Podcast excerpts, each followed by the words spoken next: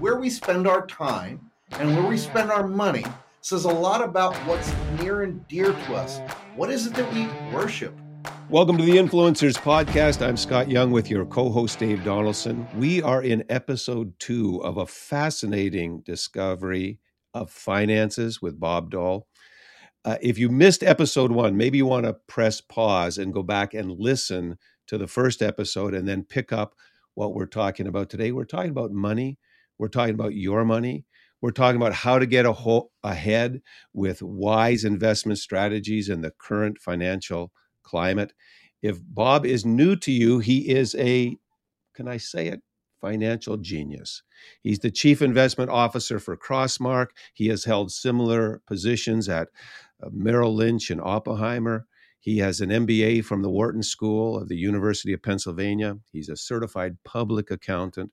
He's a chartered financial analyst.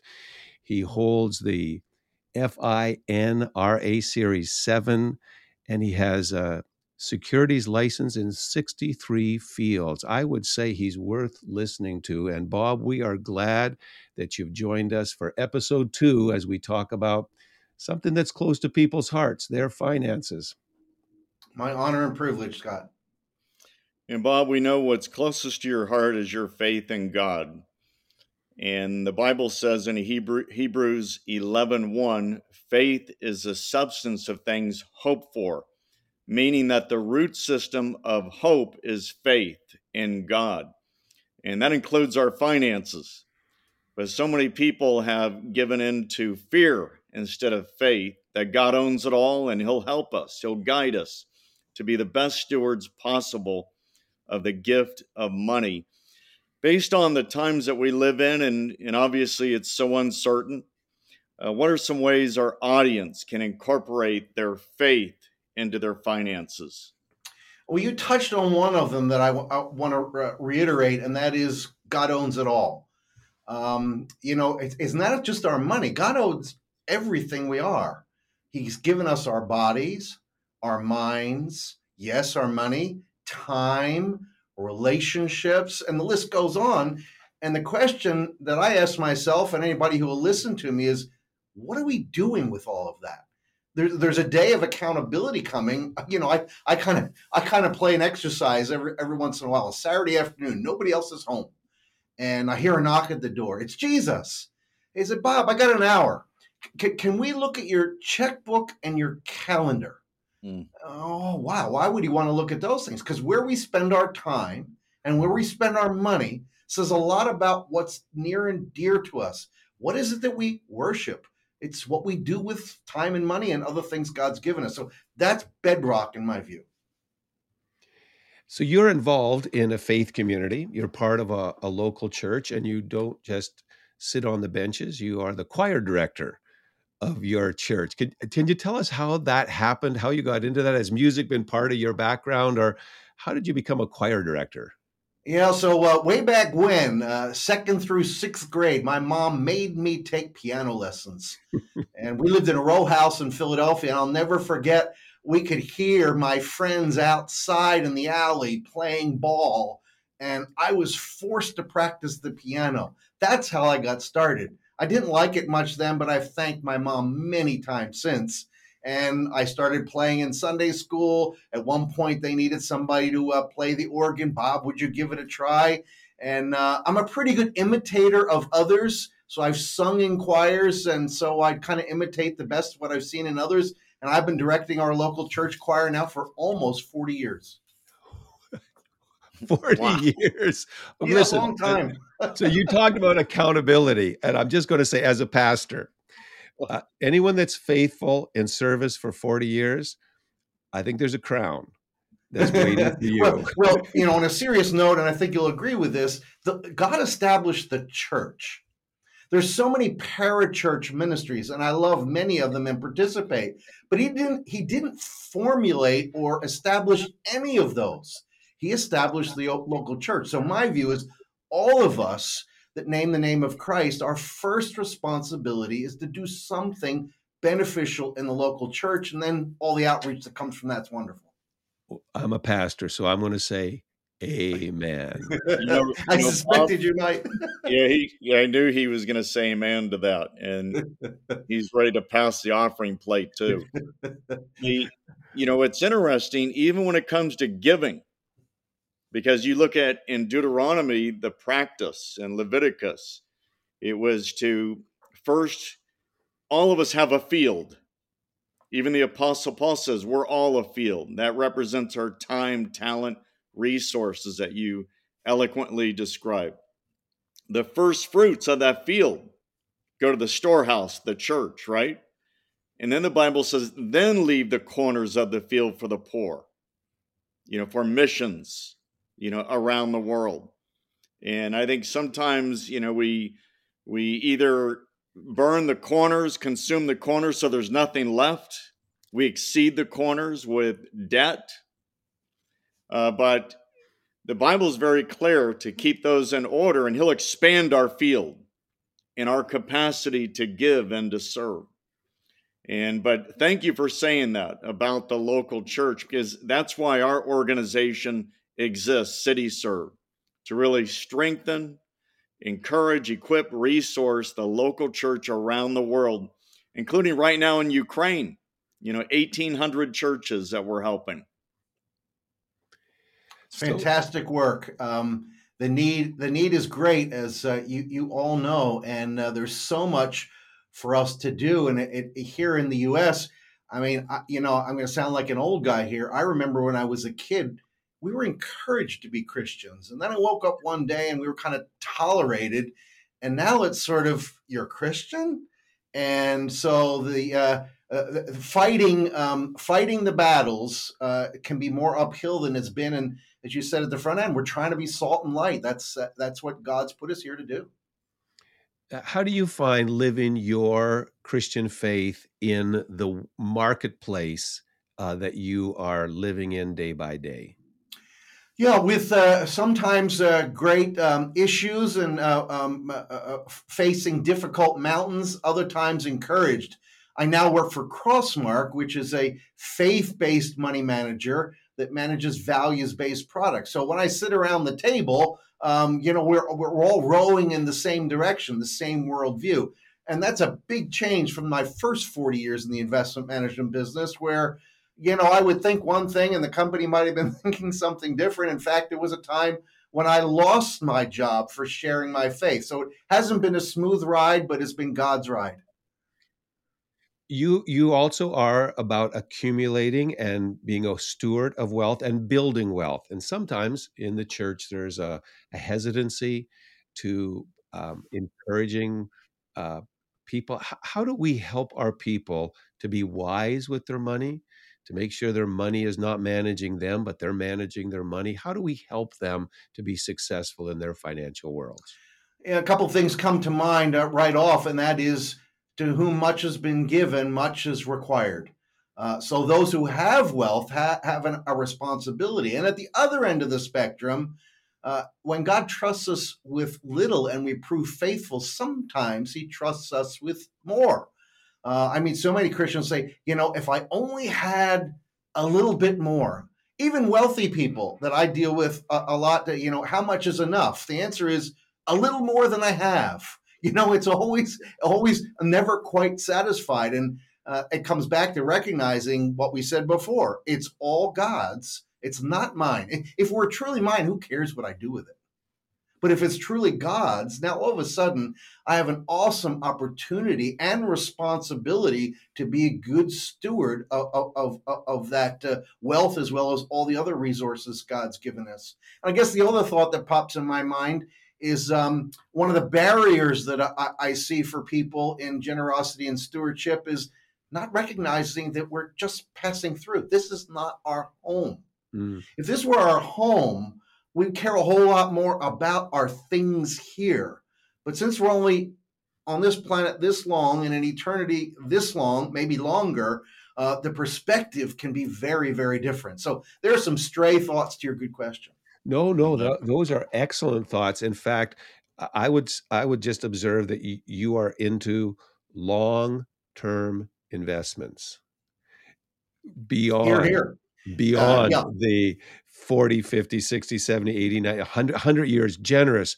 There's long term investments that go beyond this very brief period of time that we get. Yeah, but Beatitude, uh, the, the Sermon on the Mount, when our Lord says, Don't store up for yourselves treasures on earth, and he gives all the reasons why, people stop there. But he then says, Do store up for yourselves treasures in heaven. Yeah. And as our friend Randy Alcorn says, you can't take it with you, but you can send it on ahead. And we're trying to send it on ahead, as I know you guys are as well. And and then immediately he says, Where your treasure is, that's where your heart is Amen. and just the things that you love and you said it so well let me see your let me see your calendar let me see your checkbook it shows what you love and when you really move away from self-love which is i believe following the jesus way to move away from self-love to loving others to loving god and what he's doing uh, i think generosity flows a lot easier now dave is a champion of compassion he's a champion of encouraging people to be generous, and uh, we just are glad to be together with you, Dave. Well, you know, I like to say if God can get it through you, He'll give it to you. Yes, yes. Well, and, good line. You know, Bob, one of the things that troubles me as somebody who is trying to be faithful with my giving, but also challenging others to give, is the amount of money that is in these donor advised funds that is stuck there. And people are giving basically the minimum. They're giving what they made that that year the interest off of it. And yet the principal is being hoarded. And and when i've asked people about it they'll say well i'm looking for the best opportunity. Well what are you waiting for you're you're so right uh, my wife and i have the attitude that we want our last check to bounce and so as we get older, we realize we have to accelerate uh, the, the amount and the pace at which we give because we don't want it left to who knows what they'll do with it after. First of all, we want don't want Uncle Sam to get any of it. Uh, and secondly, let's let us get to places that if if all the needs were met, different story, but not all the needs are met. So I'm right there with you to say, let's get it going. Not just what we earned on it, but it itself. I remember talking with one businessman who God really did a work on his heart, heart surgery moving from hoarding to really investing in the kingdom generously. And he said, I don't want to be the richest person in the cemetery. You, you know the old story about John D. Rockefeller when he died, his accountant was famously asked, Well, how much did John D. leave? And the answer was, All of it. Not very helpful. Well, I have a new life goal. I just picked it up for my last check to bounce. Uh, that's here, brilliant. Here. I, I love awesome. that. It's a great we, goal. Yeah, it is to to just uh, be a, a, wise steward of our life and the the um, uh, just the perspective that you bring that our lives are not our own, that we are um, managers and not owners, really helps people. And I, I think that in a materialistic society, and you, how do we break or change the view from materialism to from stuff being important to the spiritual aspects of life being important? How do we shift people's view? Yeah it's a matter of the heart as we know so we we, we have to convert their hearts uh, which means uh, you know, I think of Romans 12 too. Don't be conformed to the image of this world, be transformed by the renewing of your mind. And if our minds are transformed, there's a good chance that they'll be moving in a direction where well, it's not really mine and he needs it more than I do. Let's start giving it away. But if we don't seek consciously to be transformed, we will be conformed to the image of this world. And that just happened to way too many people, Christian and non Christian alike. So, our influencer family that's listening, they have some resource. They have been every week, some money comes in. How, how do people decide?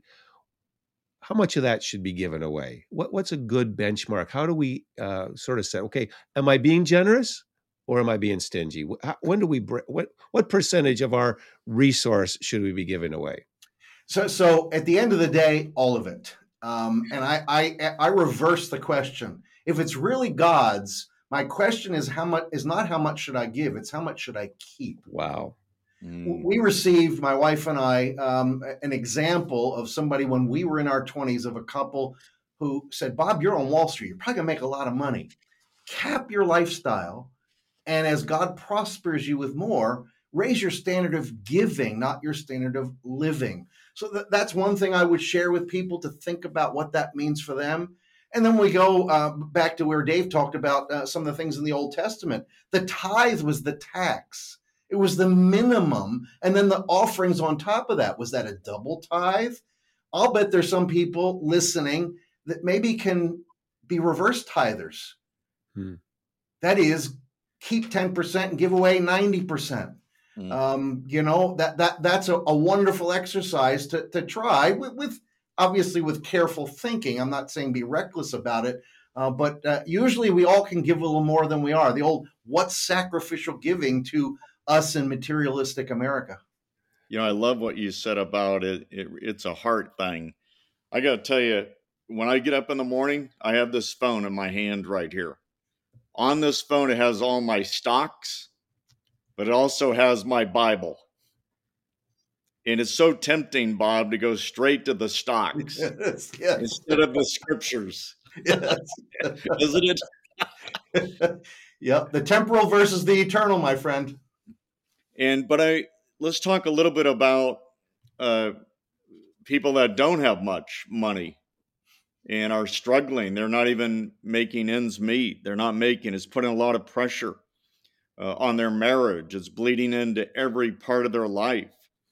Uh, how would you advise them? I mean, we know a lot of marriages are in trouble right now. People listening right now, their marriages, you know, are on the rocks because of the financial strain.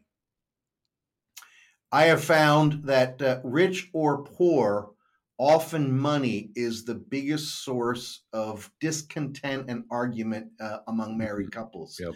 But to the to the to the lower end, if you will, um, make sure you have a. You're trying to have a budget. I know it's easy for me to say, but if you don't have a budget, you're likely to get into more trouble than if you do have a budget. Um, sit down and figure out what what is it that we absolutely have to spend to live and what does that look like compared to the income I'm getting, whether that's from a job or a social security check? You know, how, how does that all work? And uh, I often say, also sit down with somebody who knows what they're doing, who's done it before, a financial advisor um, and a financial planner. Uh, they're the people that can be more objective. They're not living in the shoes of the guy or the gal or the couple that's really struggling can provide a little more objectivity. So there are a few thought, practical thoughts, I hope, uh, to get people going. And as a pastor, getting people out of debt is they're just eaten up by living beyond their means and they get into a trap that they need to a cycle they need to break out of so that budgeting to get out of debt and to move forward in their life is incredible dave do you have any more questions no, I think it would be good for us to push the pause button and to pray right mm. now. And Bob, would you mind leading us in prayer for our listeners? I'd be thrilled to. Let's pray. So, Father, we come to you as uh, needy children, uh, needing of your grace and mercy, and we thank you for your provision of that. Father, we've been talking about things you've given us. Yes, money, but more broadly, everything we have our bodies, our minds, our IQs, uh, everything, uh, our relationships, yours. And so when it comes to money, Father, help us to be prudent souls hmm. uh, that seek to satisfy you, recognizing that it is not ours but yours. And what a privilege and responsibility, therefore, we have. So make us good stewards. Hmm. Help us to appropriate the lessons in your word to follow hard after you. So uh, these things um, get to the point where someday we'll hear, Well done, thou good and faithful servant. It's in Jesus' name that we pray. Amen. Amen. Amen. What wisdom we have had. Uh, episode one, very financial. Episode two, the foundation of life, the spiritual foundation. I want to encourage you to listen to both of the episodes with our incredible guest, Bob Doll. And also, in the show notes, connect with the newsletter that he gives out, Doll Deliberations, which is filled with wisdom. And we really encourage Dave to read his Bible before doll deliberations, but I know he is an avid reader. And uh, as he began, he said he's a fan, and I can see why. Friends, what wisdom, Bob. Thank you for coming to share with us. You help us to increase our influence, which is what this program is all about. Thank you, thank you, thank you. My joy and privilege. We hope you enjoyed this episode of the Influencers Podcast on the Charisma Podcast Network. If you enjoy our content, we would love for you to subscribe and have the opportunity to tune in to future podcasts. You can follow us on all social media platforms at the Influencers Podcast Official. You can stay up to date, hear more inspiring content, and unlock your full potential as an influencer. Remember to use your influence to create lasting change that draws the world closer to Jesus.